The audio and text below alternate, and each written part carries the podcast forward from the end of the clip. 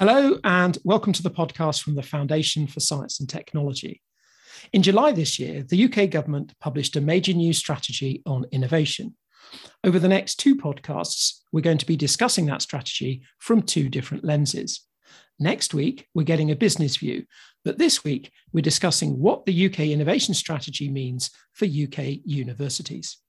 With me to discuss that is Professor Mark Spearing, Vice President, Research and Enterprise at the University of Southampton. Professor Spearing, welcome to the podcast. Hi there, Gavin. It's great to be with you today. So, this new innovation strategy has four main sections to it, which it calls pillars. And UK universities have a role to play in each of these. I, I thought we could just sort of pick them out in turn and, and have a look at them. The first pillar is entitled Unleashing Business. There's a number of things directly related to, to business in there, including access to finance and the regulatory regime and using public procurement to drive innovation. But one key element also in that pillar is commercialization from the UK research base. So, how important are UK universities to driving innovation in business? Yes, so in some areas, UK universities have played a really important role in driving innovation. And there's been really strong translation from a basic research base up to innovation and commercialization. So, in areas like aerospace and defense, pharmaceuticals and biotech, and more recently, automotive, you can see that pipeline running very smoothly.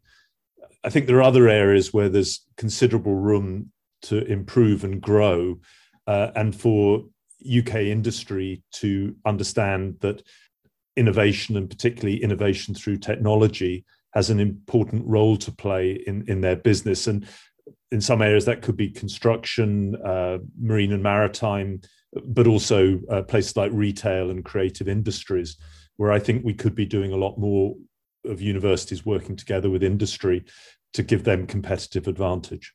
Why is it that some of those sectors have already been successful. And there are other sectors where there are more opportunities but so far they've been taken up less. Well i think in areas like aerospace and biotechnology those industrial players understand they are in a technology business. Competitive advantage comes from exploiting really good understanding of basic basic science and using that as a key component of innovation again for them to compete internationally. There are other business sectors, and I, I think construction, probably the, the rapidly emerging games industry is another where the harnessing of creative with computer science has a role to play. Uh, retail, where AI is clearly playing an important role. The traditional players in those industries probably haven't woken up yet to the fact that there is competitive advantage to be gained by exploiting core basic research combined with new technologies to allow them to work on an international stage. Which is really interesting to see how they'll respond. In terms of levers that the UK government have to help universities work in some of this space. There are potential ones that are mentioned in the strategy, such as the Connecting Capability Fund, the Higher Education Innovation Fund, known as HEIF, and the Knowledge Exchange Framework. How are these funding streams going to help universities deliver this innovation support to business? A couple of them I know well. The Connecting Capability Fund is a relatively new innovation. It's very much about connecting institutions, uh, connecting with business, connecting different places. The University of Southampton, my institution, has been involved in a couple of them. One uh, through the SETsquared partnership, where we're partnered with four other universities uh, Exeter, Bath, Bristol, Surrey, and Cardiff has just joined the group. And there we are, we already have an existing, it's about 20 year old partnership around developing an innovation ecosystem around those uh, five, about to be six universities. And we won and have had an extension of our Connecting Capability Fund to scale up small startup businesses from the 10 people 10 million pound turnover to hundreds of people, tens of millions of pound turnover. And part of that is by connecting supply chains. So, exploiting our universities' links to large established industries to allow those smaller, wanting to scale up businesses to play into the large company supply chains. So that's a sort of a, a cross sector example of the Connecting Capabilities Fund. We're involved in another one, Sprint, with several other universities, including including Surrey again, which is more thematic around exploiting our different capabilities for innovation for space uh, oriented businesses. Um, so th- those are, I think, quite successful outings of the Connecting Capability Fund. The Higher Education Innovation Fund has been running for over a decade and allows universities to invest in quite disparate areas of innovation that include IP protection, uh, startup formation, but go through more into the development of uh, uh, skills for entrepreneurs. So we've been responsible at Southampton again through SETsquared for the the ICURe program that gives would-be startups the mechanisms for writing a business plan, thinking about how to engage with investors. The startup roundabout has been a very effective mechanism for actually just helping really educate would be entrepreneurs who have an idea and want to explore whether they can commercialize it. So HEIF has allowed us to explore a number of different things and invest in them for good effect. The knowledge exchange framework is, is different again. That's a, a way of measuring how universities are doing in knowledge exchange against similar institutions and uh, as a prompt to get us to share best practice. And uh, I think it's been quite beneficial, allowing us as an institution to see where we have strengths and weaknesses, and has actually made us think about a couple of areas, particularly in uh, student enterprise and skills development, where actually we might be able to do better and have something to learn from, from some of our peer institutions. So they all have a place to play. And I think actually having different funding models and measurement models is quite important in innovation because it's not a linear process and different places, different organizations will have different ways of doing it. I can certainly see that. There's such a vast range of different types of universities in different markets working with different sectors. One of the things you mentioned a couple of times uh, in your previous answer was skills. The second pillar in the new innovation strategy is people. Uh, and obviously, universities have a key role in delivering people with the right skills. So, what do universities need to do to ensure both their students and indeed their academic staff develop the kind of innovation skills that, that are needed? Yes, so I think it's actually quite an encouraging time. Actually, just how happened my previous meeting with the University of Southampton Enactus team, which is a competition for social entrepreneurship. I'm very proud to say the University of Southampton team has yet again won the national championship.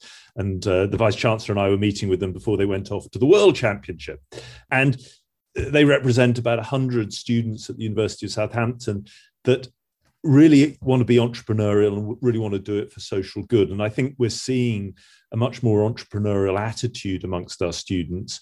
And we and other universities have put mechanisms in place, including Enactus, but we also have our Future Worlds incubator for more tech student uh, entrepreneurs that allow them to gain the experience, understand how to work with business, uh, how to think like an entrepreneur, but in the relatively safe environment of a university where uh, it's okay if they fail and they learn about that before they perhaps go and try it for real out in the wider world. I think it's also important just to note that educating students with really strong fundamentals that are going to be relevant for their rest of their careers matters and also preparing them in a way, and I think um, exposing them to research and enterprise activities so that they're used to dealing with open ended problems, dealing with new approaches, new technologies coming down the pipe, and getting used to that as how their lives and careers are going to be uh, whilst they're at university. And again, preparing them to take risks is an important part of the preparation we provide, as well as obviously really strong academic degree programs. So that covers the work that you're doing with students. What do you need to do to make sure that your academic staff have the kind of the, the knowledge of entrepreneurism in order to be able to work in this interface with business?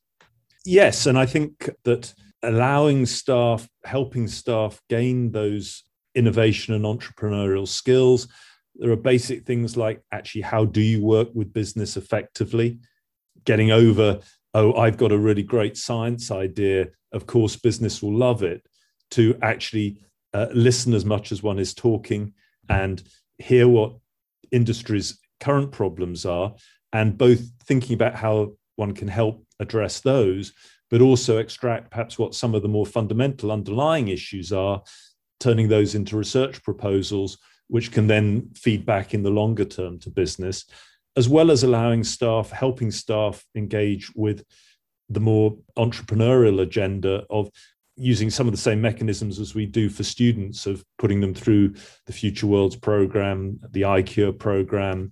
Uh, our science park has a catalyst program. So if they've got a, an idea for intellectual property, a spin out, giving them support, both mechanistic support, but also mentoring, help with developing the behaviors and attitude that they're going to need to get that uh, idea to commercialization. Um, and I think we and other universities are becoming more sophisticated in how we do that. And I'd say actually staff, are, members of academic staff, but also professional service staff are embracing that more as, a, as something that matters, not necessarily for their whole career, but at, at a point in their career when they've got something they think might actually have a chance of making a difference in the world.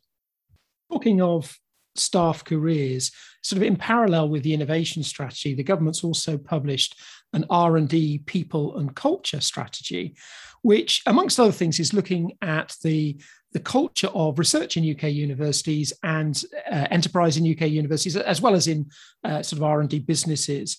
And it picks up issues such as equality diversity inclusion.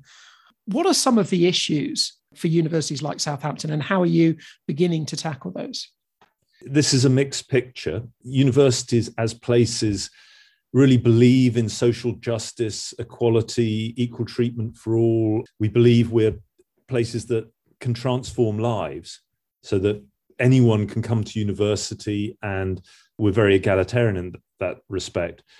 But the data is telling us we're not achieving that. We have big disparities, particularly around race, vanishingly few people with declared disabilities uh, come to us. And actually, probably the most worrying one is the socioeconomic divide. People from lower socioeconomic backgrounds are less likely to come to university and less likely to benefit fully from university. So we've got a job to do to address that. Um, and we, University of Southampton, and most other universities, are very determined to up our game in terms of equality, diversity, inclusion. And I'd say, both for universities, but wider society, it's really important we do. And there's a sense of we need to do it because the law says we need to do it and it's a compliance issue. And of course, we want to be egalitarian. I'd put it on to more positive footing that there's a lot of research out there that says creative organizations benefit from diversity, diversity of thought, diversity of background. And so I'd put it in the perspective that if we and universities doing research education and particularly enterprise innovation those are creative activities at their heart. So if we want to be as creative as we can be and do those core activities as well as we can we need to be diverse. We need to embrace that. We need to be inclusive.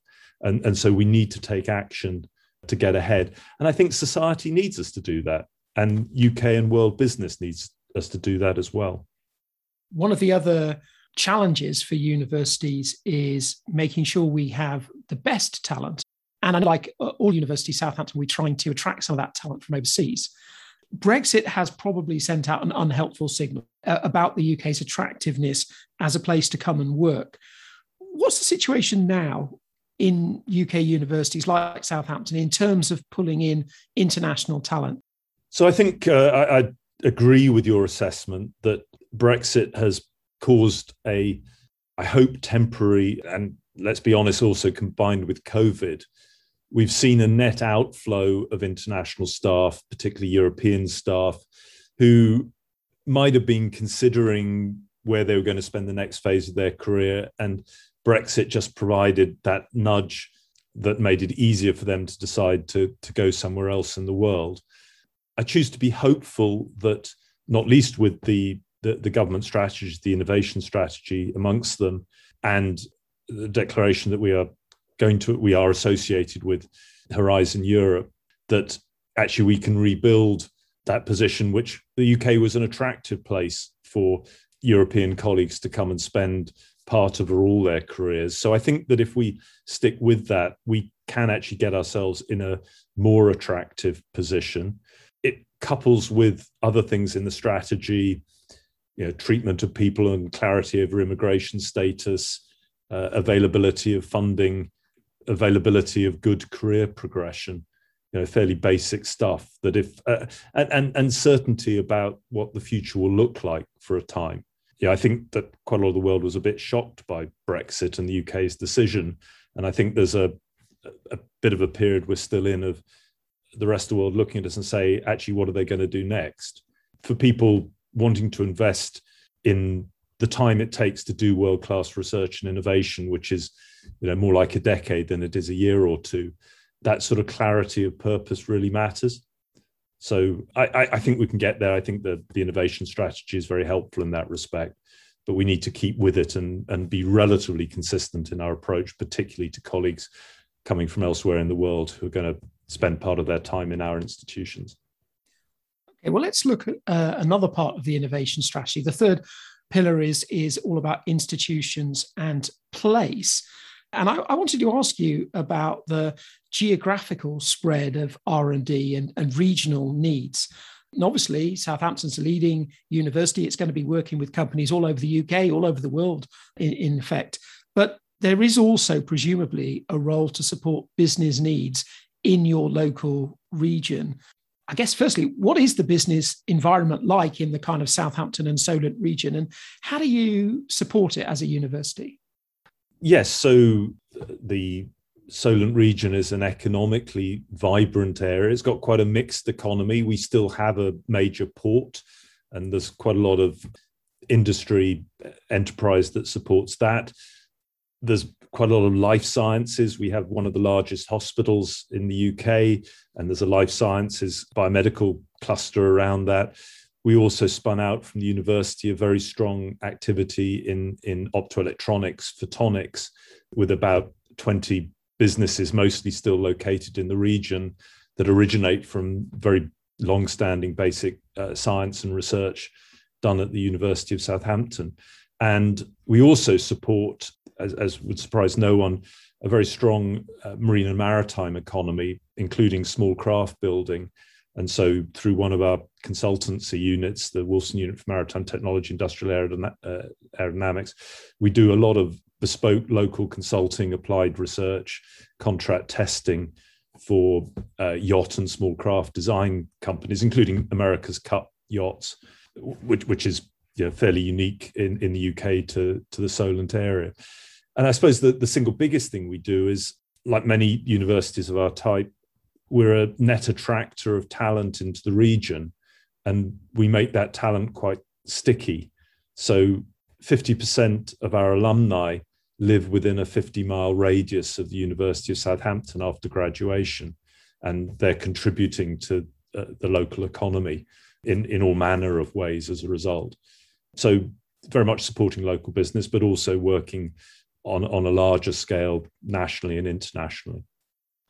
That's a really interesting statistic. And I wonder if that's shared with other universities. But, but if it is, then it's certainly a way of, of sharing what you've generated with your students and, and taking them out into the workplace. So the last pillar in the industrial strategy is called missions and technologies. And the government is explicitly backing mission focused research and supporting seven specific technology areas, which it, it, names in the strategy. What does this mean for universities? How, how will this change how universities approach uh, research and development with this mission focus?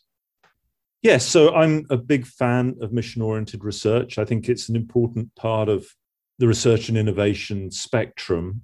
I, I spent 15 years of my uh, career in the US where organizations like Defense Advanced Research Project Agency fund almost all their work through mission oriented mechanisms.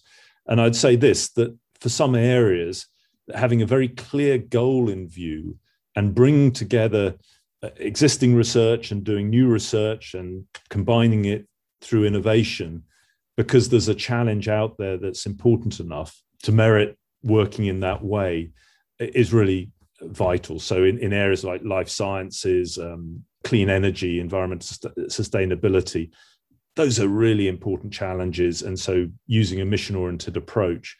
And actually, if you do it right with a view to doing it in this way, doing applied things for a very specific purpose often reveals underpinning fundamental research problems that can then spin out longer term blue skies research, but inspired by applying to the mission. So I think you can in this area have your cake and eat it. But there's no doubt that you know there are huge opportunities in you know, to pick pick three maybe evolving new materials and they're fundamental to the physical world. AI and data science is just transforming our lives in front of us. And so you need to embrace that. And, and there's still a long way to go on life sciences. So having mission oriented research in those areas, but with, in my mind, with a view to looking at what some of the fundamental issues are as well, is, is really important. Fascinating. We're coming towards the end of our time. So I just had sort of one final question for you. Given all the initiatives within the innovation strategy, all the prioritization, and some of the missions you've just been talking about, how will universities like Southampton be different in, say, five years' time, responding to some of the things in the strategy? Yes, and five years is actually a surprisingly long time in the life of a university.